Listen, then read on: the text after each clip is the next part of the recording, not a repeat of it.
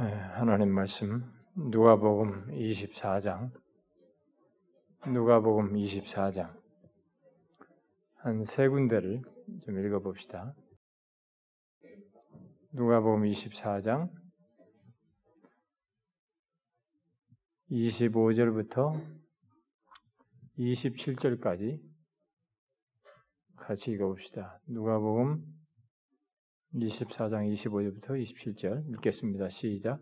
이르시되 미련하고 선자들이 말한 모든 것을 마음에 더디 믿는 자들이여 그리스도가 이런 고난을 받고 자기의 영광에 들어가야 할 것이 아니냐 하시고 이에 모세와 모든 선자의 글로 시작하여 모든 성경에 쓴 바 자기에게 관한 것을 자세히 설명하시니라.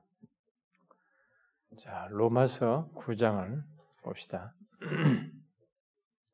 로마서 9장 17절. 로마서 9장 17절. 아, 같이 읽어봅시다. 시작.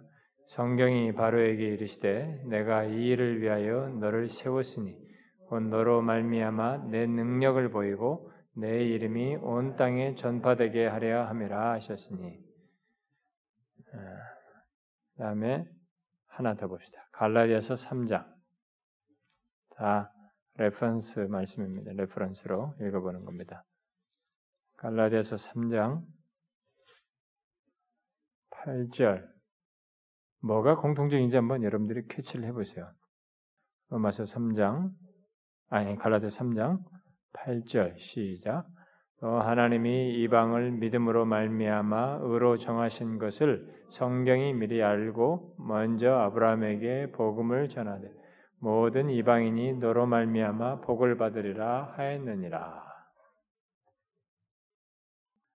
이 성경의 권위성에 대해서 이 서론적인 내용만 오늘 하고 다음 시간에 성경의 권위성 뒷부분을 이어서 하도록 하겠습니다.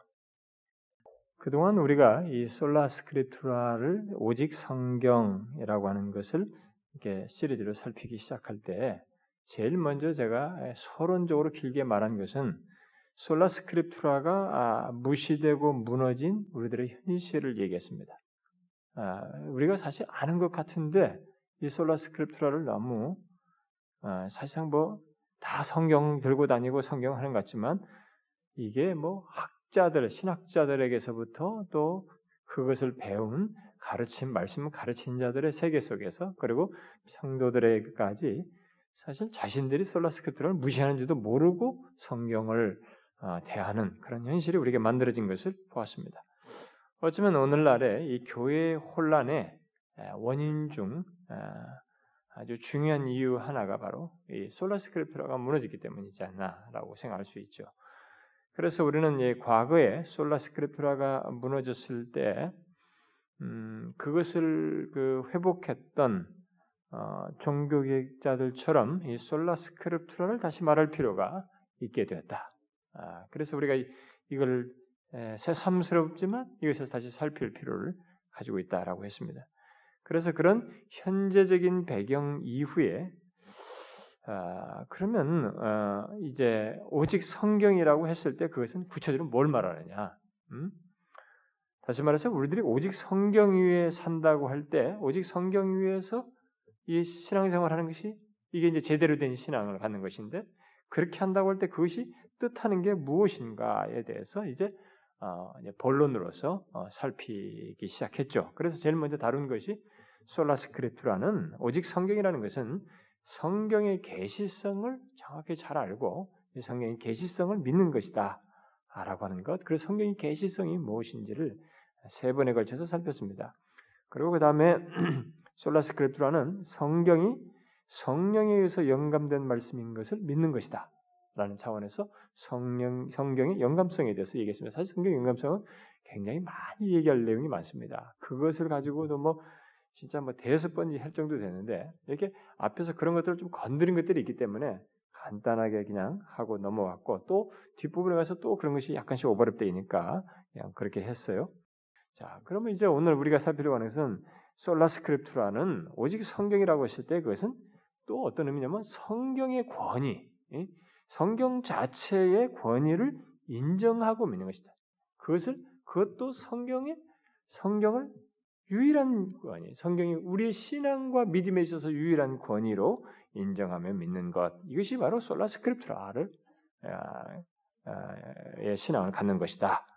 하는 문제를 이제 어, 오늘과 다음 시간에 살피도록 하겠습니다. 교회 안에 있는 사람들에게 그 신자들에게 있어서 성경 자체의 권위를 인정하며 믿는 것은 뭐 투발할 것이 없잖아요. 모두가 다 당연한 것입니다. 그러나 오늘날 신자들의 모습을 보게 되면 실상은 그렇지 않습니다. 당사자들이 아는지 모르는지 모르지만 실상은 그렇지 않다는 것입니다. 과거로부터 지금까지 성경의 유일한 이 권위를 인정치 않는 그 대표적인 그룹이 바로 이제 로마 카톨릭이었잖아요. 카톨릭 교회였는데 이제는 개혁 교회 안에 있는 사람들도 다양하게 이 성경의 권위를 인정치 않는 모습이 있다는 것입니다.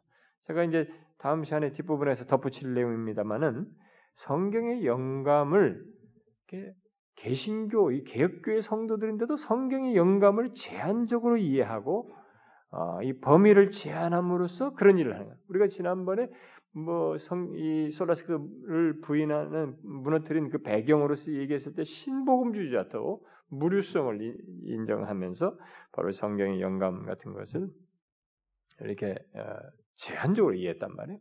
그러니까 이런 것이 개인 개혁주의 안에도 교회 안에도 있습니다. 또 대중적으로는 성경을 믿음과 행실에만 국한시키는 거죠. 어, 예배나 뭐 전도하는 것이라든가 우리들의 어, 이게 어떤 그 교회 안에서 갖는 어떤 뭐 우리들의 다른 행동들 그리고 뭐 어떤 상담 뭐 또 교회 음악들 뭐 이런 거 이런 것에는 또 성경의 권위를 인정하지 않는 음악은 또 다르게 하는 거예요. 제가 이번에 뭐 어디 좀 갔던 교회를 갔다가 왔는데 그 같이 오는 사람 목사님들하고 이제 같이 갔다 왔는데 아, 이참 아, 교회가 성가대가 정말 너무 우렁차고 멋있다. 뭐 다들 그냥 그렇게 감탄을 하고 진짜 뭐 화음과 이 모든 것이 탁월하고 참 좋더군요. 아, 그런데 뭐 어, 그 성가대가 1년 예산이 뭐 얼마다 뭐 10억이라나 어쩌라나 뭐 그런데 지자가 뭐, 뭐 1년에 1억이라나 연봉이 어쩌라나 그렇다는 거야. 그리고 뭐 관현악단들이 오고 뭐다 있는데 다돈 주고 한다는 거예요. 저는 그런 게 잘 이해가 안 됩니다. 그러니까 우리가 성경의 권위는 이렇게 세부적인 데까지 미쳐져야 되거든요. 성경의 권위라는 것은 성경을 따라서 예배하는 것이고 성경의 권위를 인정하는 것은 성경을 따라서 예배하는 것이고 성경을 따라서 행실을 하는 것이며 어? 성, 이 뭐 상담하는 데서도 성경의 권위가 인정이 안 되고 믿음과 뭐 행실에만 종교적인 신앙적인 행동에서는 성경의 권위를 인정하면서 이런 다른 부분에서는 성경을 인정을 안 하나. 뭐 상담에서도 심리학을 갖다 쓰질 않나. 이렇게 해서 성경의 권위를 인정치 않는 일이 엄연히 우리들에게 있다는 것입니다. 게다가 요즘은 직접 계시를 받을 수 있는 있는 것으로 가르치는 은사주의적인 신비주의 아, 흐름 속에 있는 많은 사람들이 성경의 권위를 부분적으로만 인정하고 있습니다. 음? 그뿐이 아니죠. 성경을 임의로 주관적으로 해석하는 또 수많은 사람들이 있단 말이에요. 어? 그렇게 함으로써 성경의 권위를 인정. 그러니까 자기들이 성경의 권위를 인정하지 않는지 그게 성경의 권위를 인정하지 않으면 우리가 오직 성경으로라고 하는 그게 바로 시, 우리가 처음에 제가 예수님도 그렇고 사도 바울도 그랬고 해서 그게 바로 이게 기독교이고 종교학자들이 회복한 것이기 때문에 그게 바른 신앙이다라고 서두에 다 얘기했는데 그러니까 우리가 잘못된 신앙, 뭔가 굴절된, 좀 왜곡된 그런 신앙생활을 하게 되는 것인데 그러니까 주관적으로 해석하는 수많은 사람들이 있어요. 그렇게 하면서 성경의 권위를 무시하는 것이죠. 뭐 이런 사실을 볼 때, 뭐 성경도 뭐 자기가 읽으면서 그냥 딱 느낀 거죠. 이렇게 아 오늘 필로 오는 거야. 이런 식으로 이게 성경의 권위를 내 주관의 모든 결정을 합버리는. 그래서 성경의 권위를 인정치 않는 이런 현실이 있단 말이에요. 그러니까 이런 사실을 볼 때 오직 성경 위에 신앙생활을 한다는 것은 우리의 현실로 보면은 쉬운 게 아닌 거예요. 이게 어? 쉽지 않은 것처럼 어려운 일처럼 여겨진 것입니다. 근데 성경의 권위는 이미 제가 이 서두의 서론을 얘기할 때 그 배경을 얘기할 때 쭉 얘기했습니다만은 성경의 권위는 이 구약을 가지고 있었던 예수님 당시 예수님과 그 다음에 사도들도 다 성경의 권위를 인정했습니다. 아, 그리고 믿었어요. 유일한 권위로 우리 신앙과 삶에 있어서. 예수님은 이제 오늘 먼저 읽었던 그 누가복음 말씀에서 어, 구약 전체를 예, 권 있는 것으로 믿으시잖아요. 어? 모세로부터 선지서들과 어? 시가 시편. 그러니까 모세 구약을 그렇게 3등분하잖아요. 그때 당시에. 그때 당시에 모세로부터 쓰니 모세오경 그다음에 이 선지서들. 어? 그다음에 시편으로 되는 시가서들. 대표성을 그렇게 말하는데, 그러니까 이 구약 전체를 이렇게 권 있는 말씀으로 믿으셨던 것을 보게 됩니다. 그러니까 그래서 성, 예수님은 성경을 어, 권 있는 것으로 이제 인용을 하죠. 우리가 옛날에도 다 보았습니다만 마태복음 4장에서 그 어, 사단의 시험할 때 기록되었을 때 계속 구약 성경을 가지고 어, 반박을 하죠. 그러면서 성경을 하나님의 말씀이라고 또 칭하기도 하지 않습니까? 하나님의 말씀이라고. 마태복음 19장 같은 데 보면은 그렇게 칭하는 것을 보게 됩니다. 또 성령의 감동으로 주어진 하나님의 계시로 예수님께서 믿으셨습니다. 이런 것을 제가 말로 하면은 그런가 하고 지나갈지 모르니까 한번 찾아보는 게 낫겠네요. 그 우리가 아까 마태복음 4장 4장 같은 것은 사단에게 시험 받던 얘기는 우리가 다 아니까 한번 마태복음 19장 보세요. 마태복음 19장 자, 그 19장 4절, 음, 4절부터 이제 뭐 일단 일단은 5절까지만 읽어봅시다. 시작. 예수께서 대답하여 이르시되 사람을 지으시니가 본래 그들을 남자와 여자를 지으시고 말씀하시기를 그러므로 사람이 그 부모를 떠나서 아내에게 합하여 그 둘이 한 몸이 될지니라 하신 것을 읽지 못하였느냐. 자, 이렇게 말씀하시면서 이제 또 이, 어서 이혼 증서 문제가 날때또 모세에게 이게 지금 창세기 있는 얘기란 말이에요. 또 이제 모세 얘기를 가지고 또 8절 이하에서부터 쭉 얘기합니다. 어, 이게 이제 다 하나님의 말씀으로 이해하고 있는 것입니다. 자, 또 마가복음 한번 보세요. 마가복음 이게 뭐 병행구라네요. 음. 마가복음 7장 한번 봅시다. 자, 13절 한번 읽어봅시다. 7장 13절. 시작. 너희가 전한 전통으로 하나님의 말씀을 폐하며 또 이 같은 일을 많이 행하느니라. 이게 지금 하나님의 말씀이라고 예수님께서 직접 이렇게 얘기하시죠. 어, 성경은 하나님의 말씀이다. 자기 자신도 그렇게 얘기하셔요. 또 성령의 감동으로 주어진 하나님의 계시로 또 성경을 이렇게 믿으셨죠. 마가복음 뒤에 한번 12장을 보세요. 음? 12장 36절 읽어봅시다. 시작. 다윗이 성령에 감동되어 친히 말하되 주께서 내 주께 이르시되 내가 내 원수를 내 발 아래에 둘 때까지 내 우편에 앉았으라 하셨도다 하였느니라. 지금 예수님께서 하시는 말씀이에요. 근데 다윗이 이렇게 말, 시편에 나왔잖아요. 시편에 이 110편에 나온 얘기지 않습니까? 근데 이게 다 뭐냐? 성령의 감동돼서 한 것이다. 그러니까 예수님도 그렇게 인정하신 거예요. 성경은 구약성경을 그렇게 권위 있는 것으로 어? 하나님의 말씀으로 하나님의 성령의 감동으로 주어진 하나님의 계시로 믿었던 것입니다. 그러니까 예수님은 구약 전체를 그렇게 어, 권위가 있는 것으로 어, 신적 권위를 가진 것으로 어, 믿으셨죠. 그래서 구약을 크게 구분을 해가지고 율법서, 어, 시가서, 예언서로 이렇게 나누어서 지적하기도 했죠. 그래서 예수님 그뿐만 아니라 예수님은 구약의 역사를 이렇게 다 어, 그게 참된 것으로 하나님의 이 신적 권위를 갖는 것으로 받아들이셔서 그래서 이제 족장들을 다 얘기하는 겁니다. 어? 아브라함, 뭐 이삭, 아브라함 얘기죠. 족장들에 대해서 얘기하고 또 가시떨기 곁에서 모세가 부름받은 얘기도 어?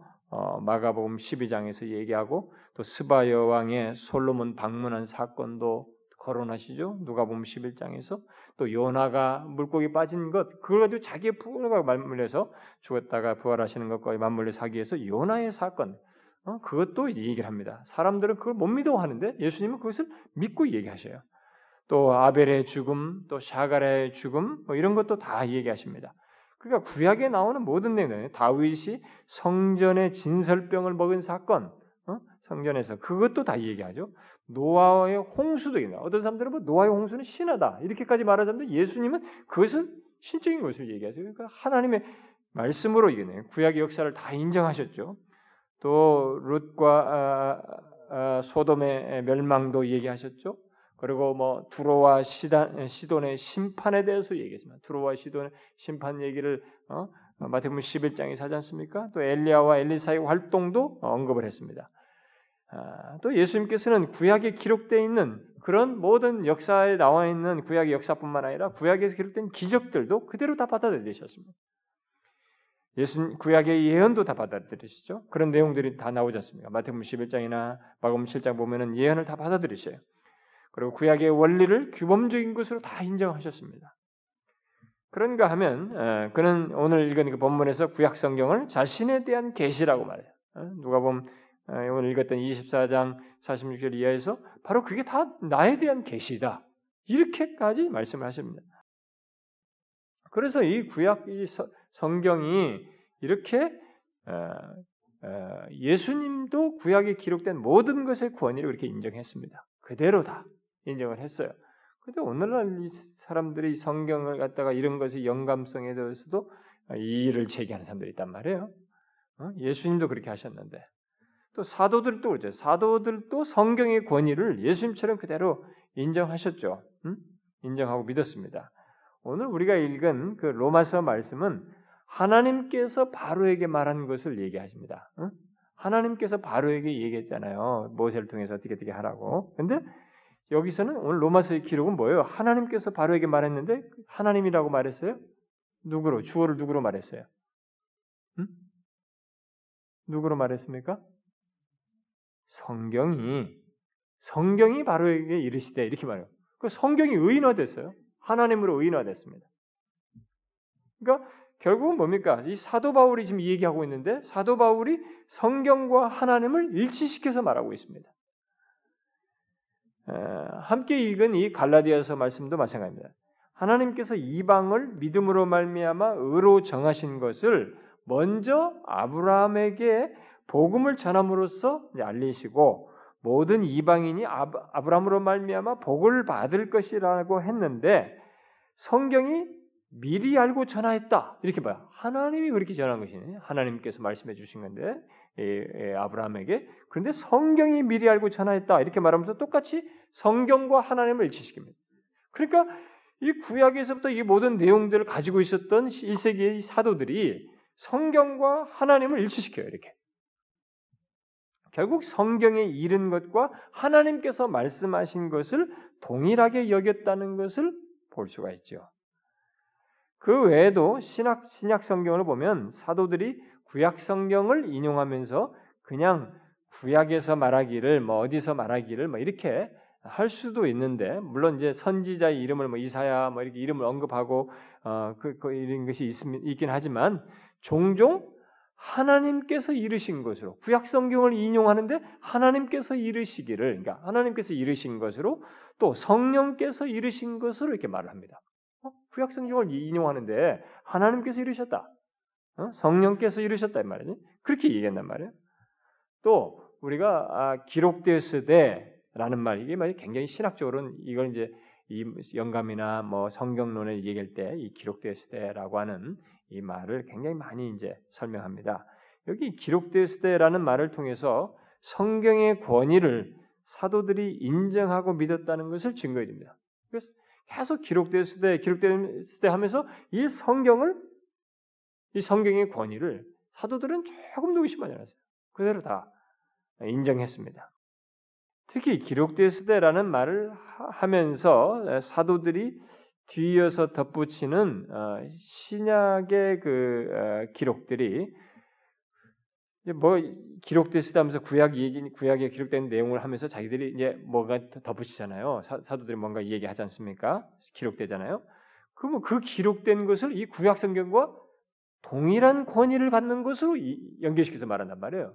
그러니까 구약의 말씀과 자신들을 통해서 이렇게 자신이 거기에 근거해서 이 얘기하는 더 덧붙이는 이 말들을 동등한 권위를 가진 것으로 말한단 말이에요.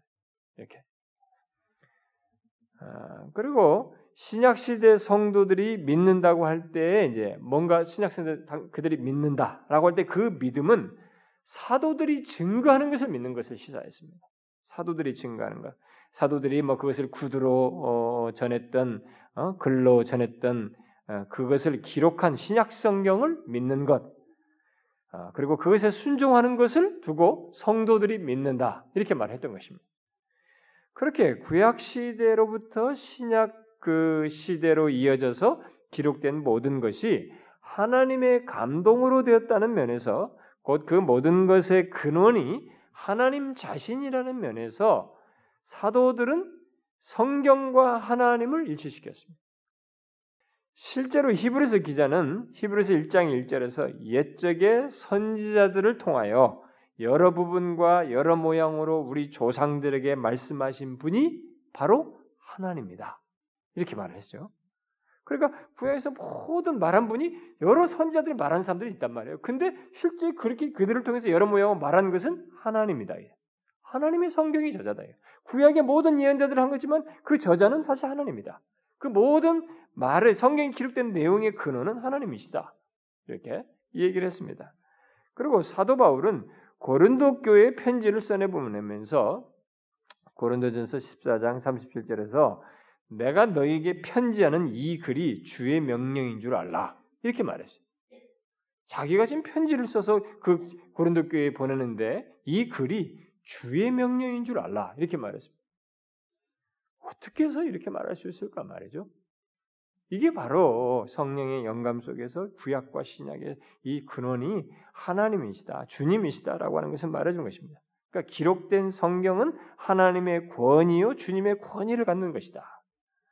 그러므로 우리는 성경이 기록된 모든 것을 무조건적으로 믿고 순종해야 되는 것입니다. 여기에 대해서 인간의 이해가 미치지 못하는 것들, 이런 것들이 있다고 해서 음? 성경이 마치 우리의 이성적인 충족을 완벽하게 시켜줄 무엇의 자료로 생각하면 안 되고 이렇게 성경에 주신 이런 말씀들을 기록된 말씀은 한 예수님께서나 사도들이 구약에도 그렇게 인정했듯이 우리들이 하나님의 권위와 주님의 권위로 된 것인 줄 알고 무조건적으로 순종해야 된다는 것입니다. 성경의 권위는 바로 하나님의 권위를 뜻한다는 것이죠. 권위라고 하면은 보통 순종함으로써 인정되는 것입니다. 그런데 기독교적인 의미에서 권위는 뭐 인간들이 갖는 이 권위 개념을 훨씬 뛰어넘는 뿐만 아니라 다르죠. 어, 다릅니다. 왜냐하면 기독교적인 권위는 신적인 근원을 갖는 것입니다. 성부, 성자, 성령, 삼위 하나님 자신 안에 있는 권위요. 바로 신적인 권위이기 때문에 인간이 말한 인간 개념 속에서 말하는 권위와는 다른 것입니다. 다시 말해서 성경 말씀이 권위 있는 것은 바로 그 하나님께서 우리 인간에게 친히 말씀하신 것이기 때문에 어? 성부, 성자, 성령, 삼위 하나님께서 우리 인간에게 친히 말씀하신 것이기 때문에 절대적 권위를 갖는 것입니다. 기독교만 가지고 있는 권위죠. 이것이 신적인 권위예요. 그래서 기독교만 가지고 있는 이 권위는 인간이 만들어낸 것이 아니고 하나님이 친히 계시하셔서 알게 하신 것이고 기록한 것이고 기록한 것이 성경이기 때문에 바로 이 성경은 그런 어, 최상의 아니 어떤 것과 비교할 수 없는 권위를 갖는 것입니다. 그러니까 성경의 음성은 하나님의 음성인 것입니다. 성경의 권위는 궁극적이고 최종적인 하나님의 권위인 것이죠. 아니 성경은 다른 권위들 중에서 여러 권위가 있는데 그 중에서 first가 아니고 음? 첫 번째가 아니고 제일의 것이 아니라 오직 하나뿐인 제 1의 것이 오직 하나뿐인 권위인 것입니다. 성경과 동등한 권위는 없습니다. 성경과 동등한 다른 권위는 없어요. 성, 왜냐하면 성경은 오직 성경만이 그 원천을 하나님께 두고 있기 때문에 성경과 어, 견줄 만한 권위가 없는 것입니다.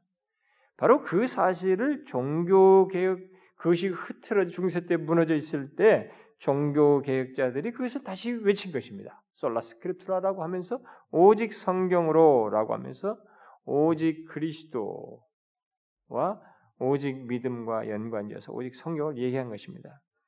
그래서 그래서 종교개혁 이후에 개혁교회의 신앙 고백들은 다 그 얘기를 했습니다. 음? 다그 얘기를 했어요. 아, 이 성경만이 그 원천을 하나님께 두고 있어서 오직 하나인 권이다. 음? 제가 이 개혁교의 신앙 고백들은 성경과 관련된 신앙 고백들은 제가 다 인용했습니다. 이 서론을 얘기할 때 다 얘기기 때문에 여기서는 제가 다시 인용하지 않고요. 17세기에 아, 나온 예, 그런 개혁교회들 좀 한참 뒷부분에 더 잘 정리해서 나온 웨스민스터 신앙 고백만 다시 아, 인용해 드리면 웨스민스터 신앙 고백은 바로 이 부분에 대해서 명확히 아주 일목요연하게 잘 얘기했죠. 성경에는 권위가 있다. 그 권위 때문에 우리는 성경을 믿고 순종해야 하는 것이다. 성경의 권위는 어떤 사람이나 교회의 증거에 의해 좌우되는 것이 아니다. 그것의 저자이시요 진리 자체이신 하나님께 전적으로 달려 있다. 그러므로 우리가 성경을 받아들여야 하는 것은 그것이 하나님의 말씀이기 때문이다. 저는 이제 그게 퀘션이에요. 저는 오늘날 우리 신자들이 이 성경의 권위, 제가 이렇게 말하면 어, 성경론 얘기하고 있구만, 성경의 권위를 말했구만, 어, 성경의 권위 나다 인정하지. 무슨 소리예요 지금? 저는 아니라는 거예요. 이 성경을 갖다가 우리가 그렇게 대합니까? 성경에 대한 권위를 인정하면서, 음? 바로 그, 그런 차원에서 하나님의 말씀이라는 차원에서 우리가 그렇게 진중하게 대하고 소중히 여기며 듣고자 하냐 이거예요. 그러하느냐는 겁니다. 우리가 가끔 보면은 무슨 막 어떤 연예인이 뭐라고 했대, 막 그것을 막, 막 흥분해가지고 무슨 뭐 천지가 개벽한 것처럼 막 달려와가지고 얘기하면서 어? 어떤 사람들 뭐 우리 교인들은 좀 그러지 않겠습니다만 하나님의 말씀이라고 하니 소중한 가치든 생각하지 않아. 이제는 하나님의 말씀이 지루해지기까지 하지 않았나? 그리고 흥미 차원에서 하나님 말씀까지 보려고 하지 않는가요? 그러니까 권위가 인정이 안 되는 거예요, 사실상. 이 신앙 고백서 말대로 우리가 성경을 받아들여야 하는 것은 그것이 하나님의 말씀이기 때문에 근원이 하나님이기 때문에 그렇습니다. 그러나 성경을 믿음에 대한 유일한 권위의 근거로 삼는 개혁교회와는 달리 로마 카톨릭 교회는 그러지 않았어요. 로마 카톨릭은 지금까지도 이 성경의 권위와의 권위와의 권위 문제에 있어서 가장 역사적 역사와 전통을 가지고 반대하고 있죠. 이걸 인정치 않고 있습니다.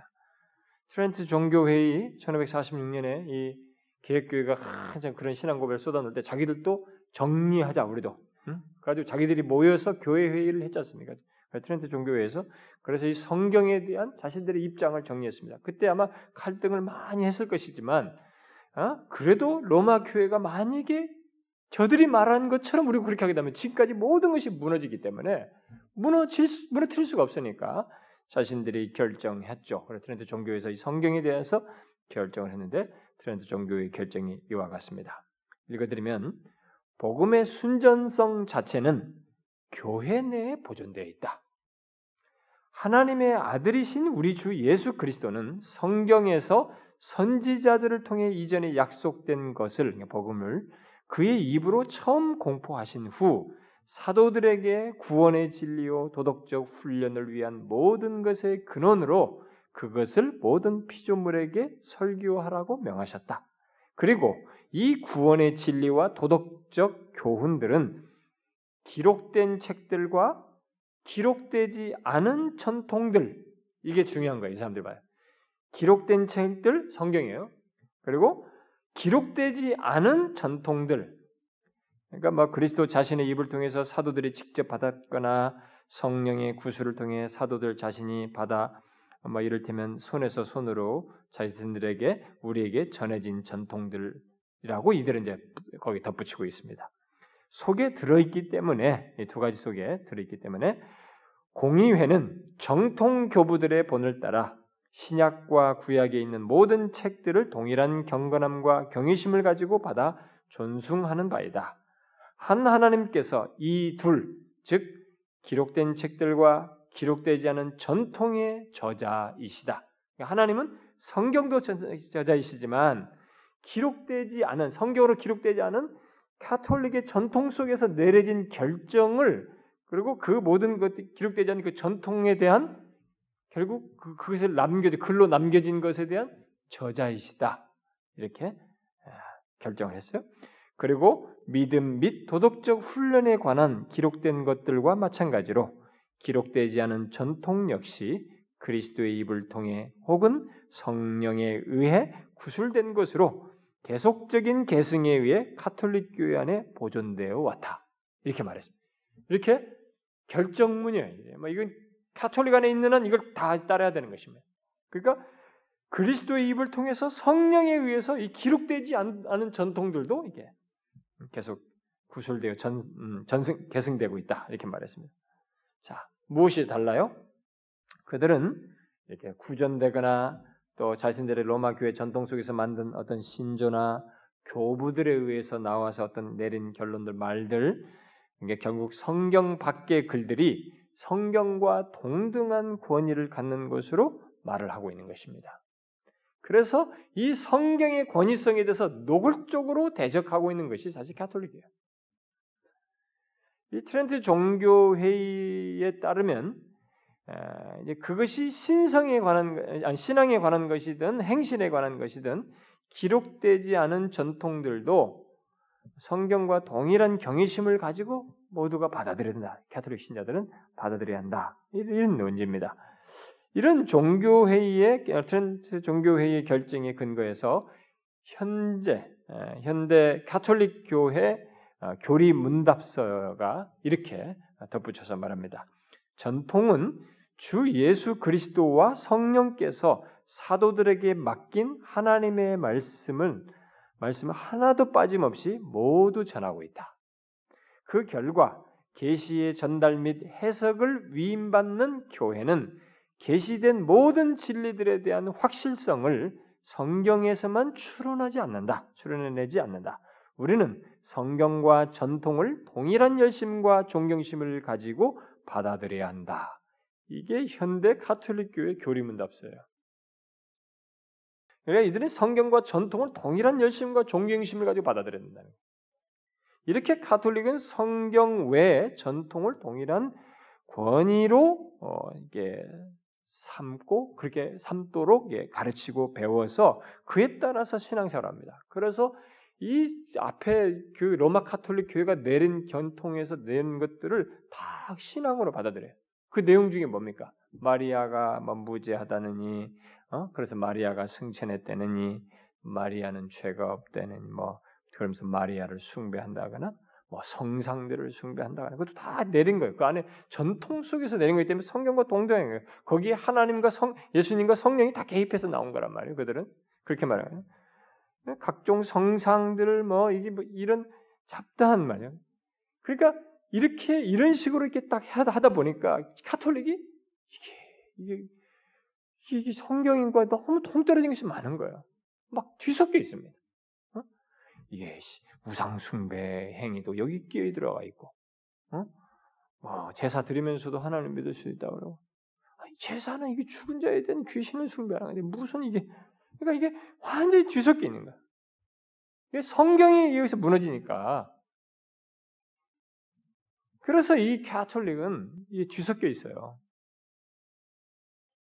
사람들은 가톨릭이 그런 교리적인 것도 모르고 그냥 워낙 예배당이 이렇게 그 엄숙해 보이고 겉으로 들어갈 때 괜찮단 말이에요. 정말로 매력적이잖아요. 외형적인 매력이 있어요. 그리고 가톨릭의 이 정신 속에는 이 선행이라고 하는 것이 중요하단 말입니다. 구원에 있어서. 공로 선행이라는 게. 그러니까 가톨릭은 구원을 위해서 이 성경에서 하나님 믿는 신앙에 대한 이 성경에 기록된 내용을 받아들이면서 이것을 따르면서도 그것을 이 역사 전통 속에서 해석한 그 믿음과 선행을 가지고 또 구원을 가지고 그리고 이 칠종사 같은 것들을 다 따라야 되기 때문에 그 구원을 위해서 선행을 부실히 한단 말이에요.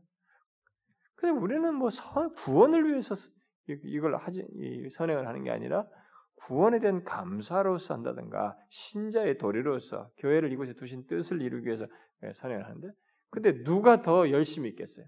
구원이 더 열심히. 구원을 받기 위해서이기 때문에 더 열심인 거예요. 여기는 자기의 앞으로 영원한 운명이 관련되기 때문에 굉장히 열심히 해요. 그러니까 사회적으로 보면은 캐톨릭이 훨씬 더 이렇게 선행적이죠.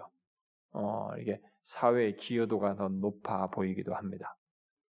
물론 이 개신교는 잘 드러나지도 않아요. 우리는 또 우리는 캐톨릭처럼 한, 한 교단으로 있는 게 아니라 막 중구난방이기 때문에 뭘 하는 것이 드러나지도 않지 않습니까? 우리도 뭐 우리 교회도 성경대로 그냥 가난한 뭐 해도 안 알리려고 하니까 안 알려지니까. 근데 세상은 알려져야 인정하거든요. 그러니까 이 기자들은 뭐 그 성경의 정신을 뭐 오른손이나 왼손 모르게 하는 이런 걸 모르니까 계속 그냥 눈에 띄는 것만 가지고 때린단 말이에요. 근데 이 세상이 그렇습니다. 근데 캐톨릭은 그런 부분에서 많이 드러나요. 사회적인 기여라든가 막 이렇게 한다 말. 어디 가서든지 그들에게 복음을 전하면서도 그들에게는 복음을 우선으로 말하기 위해서 선행을 차원에서 먼저 한다는 이런 것이니까 상당히 멋있습니다. 통 큰 것 같고. 근데 그게 사실은 성경과 전통을 동일한 권위를 둔 그 그들의 신앙과 신학, 그 가르침의 바탕 속에서 나온 것이죠. 그래서 사실 캐톨릭은 뭐 개신교도 두말할 것 없어요. 개신교는 또 진리를 가지고 장사를 하니까 이거 가지고 성경을 팔아서 막 복받으라 뭐 장사치처럼 굴고 가볍게 하니까 이 카톨릭보다도 못해 보이는 이런 추태가 우리 교회들 안에 있어가지고 욕을 다 바가지로 얻어먹고 있지만 사실 뭐 이제는 뭐 어떻게 할 말이 없는 상태가 됐지만 그러나 성경의 이 솔라 스크립투라 오직 성경을 제대로 믿고 있을 때는 믿는 가운데 있을 때는 우리는 그런 혼란이 있을 수가 있지 않는 것입니다.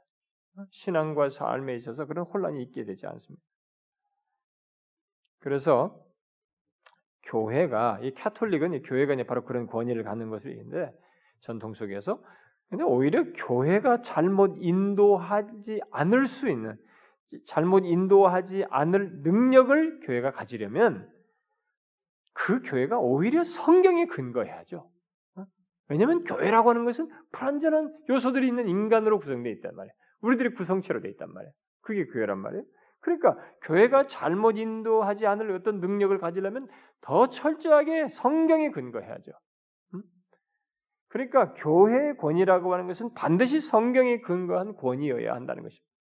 근데 거꾸로 성경과 동일한 권한에 두니까 이게 이제 오류가 막 산출됐습니다. 전통 속에서.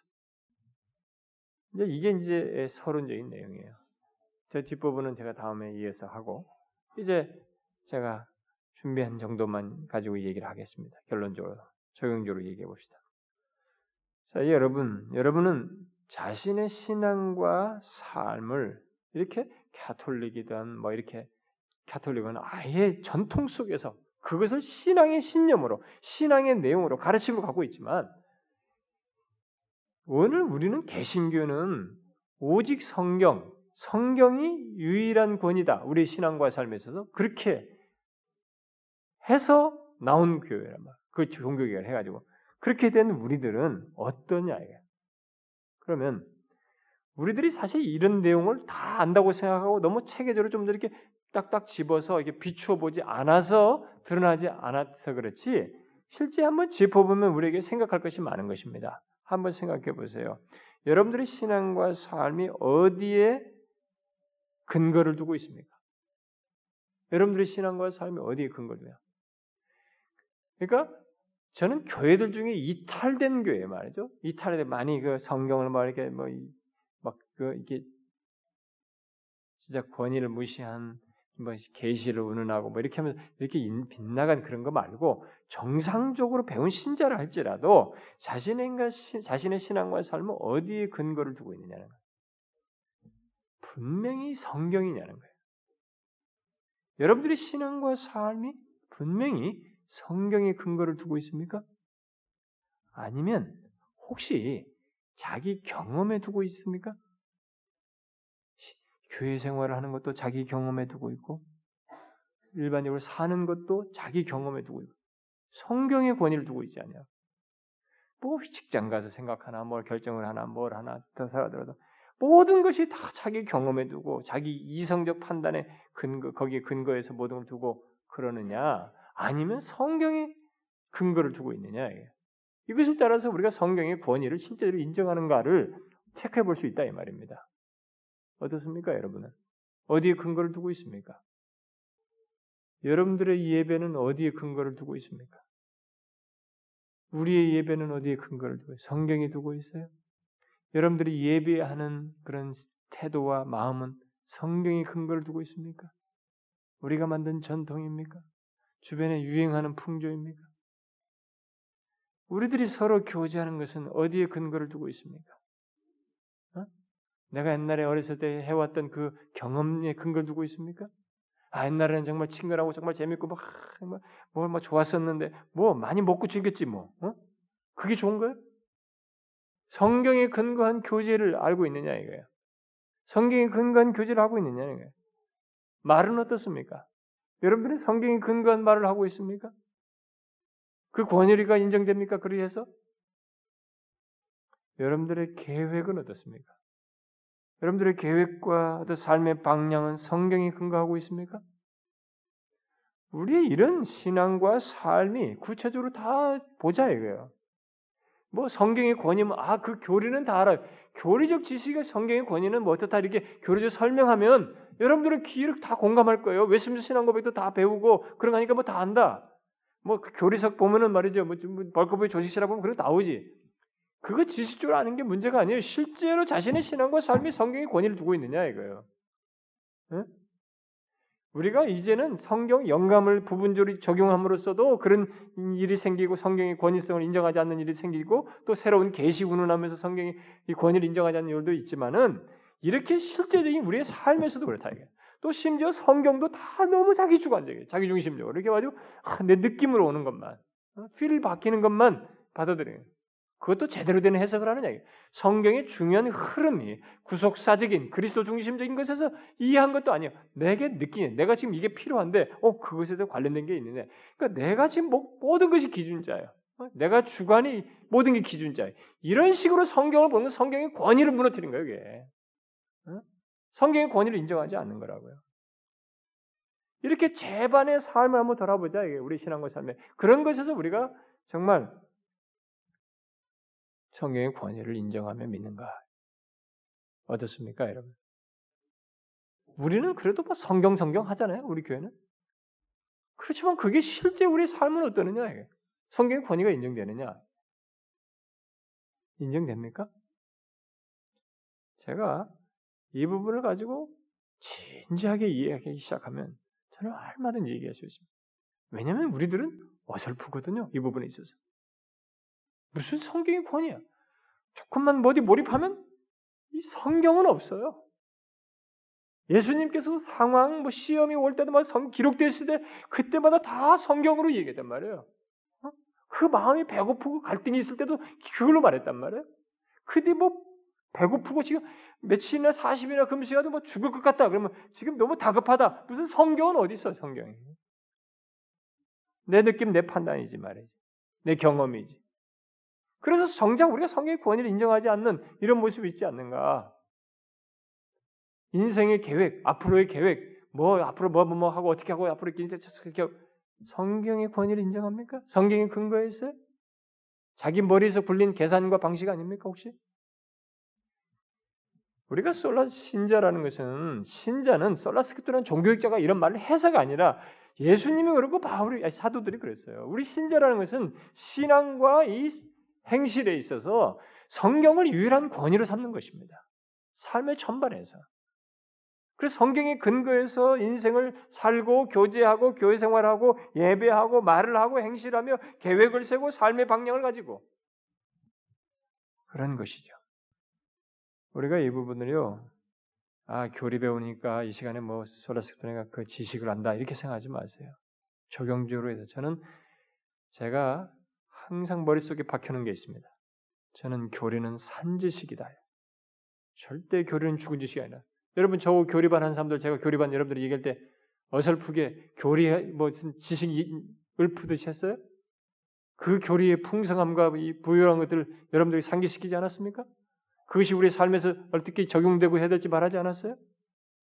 교리는 풍성한 거예요. 진리.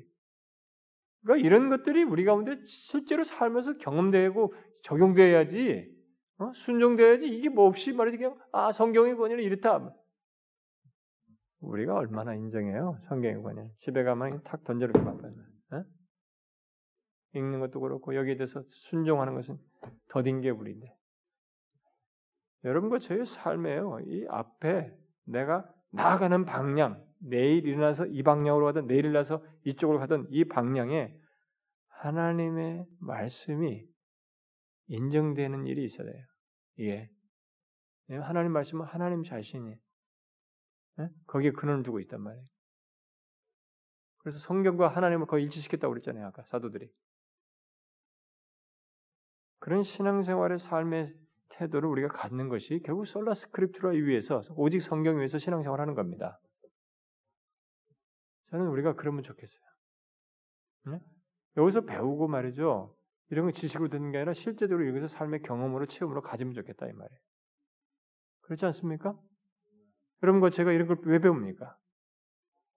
그런 유익을 얻기 위해서가 아닙니까? 그래서 혹시라도 자기가 지금 안 된다. 아, 이 말씀 들어보니까 실제 내가 아니네? 그러면 돌이켜야 돼요. 그래서 오직 성경 위에서 선신자로서 살아야 되고, 오직 성경 위에서 신앙생활하고 삶을 가져야 된다는 것입니다. 그게 제대로 된 신자예요. 그게 초대교회로부터 종교육자를 이어서 지금까지 계속되는 참된 신자들의 삶의 여정이고 태도인 것입니다. 우리는 그걸 가져야 된다 이거예요. 이 시대가 어떻고 어떻고 유행이 어떻고 이뭐 얼마나 변질되고 변모되고 그런 게 문제가 아니에요. 그 가운데서 우리는 바로 이것을 알고 가져야 된다. 우리 모두 그러길 바랍니다. 기도하겠습니다. 하나님 아버지, 우리가 머리로서만 어떤 교리적인 지식으로만 성경의 권위성을 알고 인정하는 자가 아니라 정말 다른 우리의 신앙과 삶에 다른 권위가 없음을 알고 오직 성경만이 우리의 신앙과 삶의 유일한 권위로 여겨서 우리가 생각을 하고 교제를 하고 판단을 하고 삶을 살아가는 것, 우리가 예배하는 것, 우리의 삶의 전반이 성경의 권위를 인정하는 그런 삶을 갖게 하여 주옵소서. 그러기를 원합니다. 우리가 그것을 너무 익숙하고 습관적에서 이 분별하지 못하고 생각지 못하고 의식치 못하면서 사는 그 어리석은 자가 되지 않도록 성령이여 우리의 삶의 전반에서 성경의 권위를 인정하도록 감화감동시켜 주시고 생각나게 해 주시고 인도해 주시옵소서. 예수 그리스도의 이름으로 기도하옵나이다. 아멘.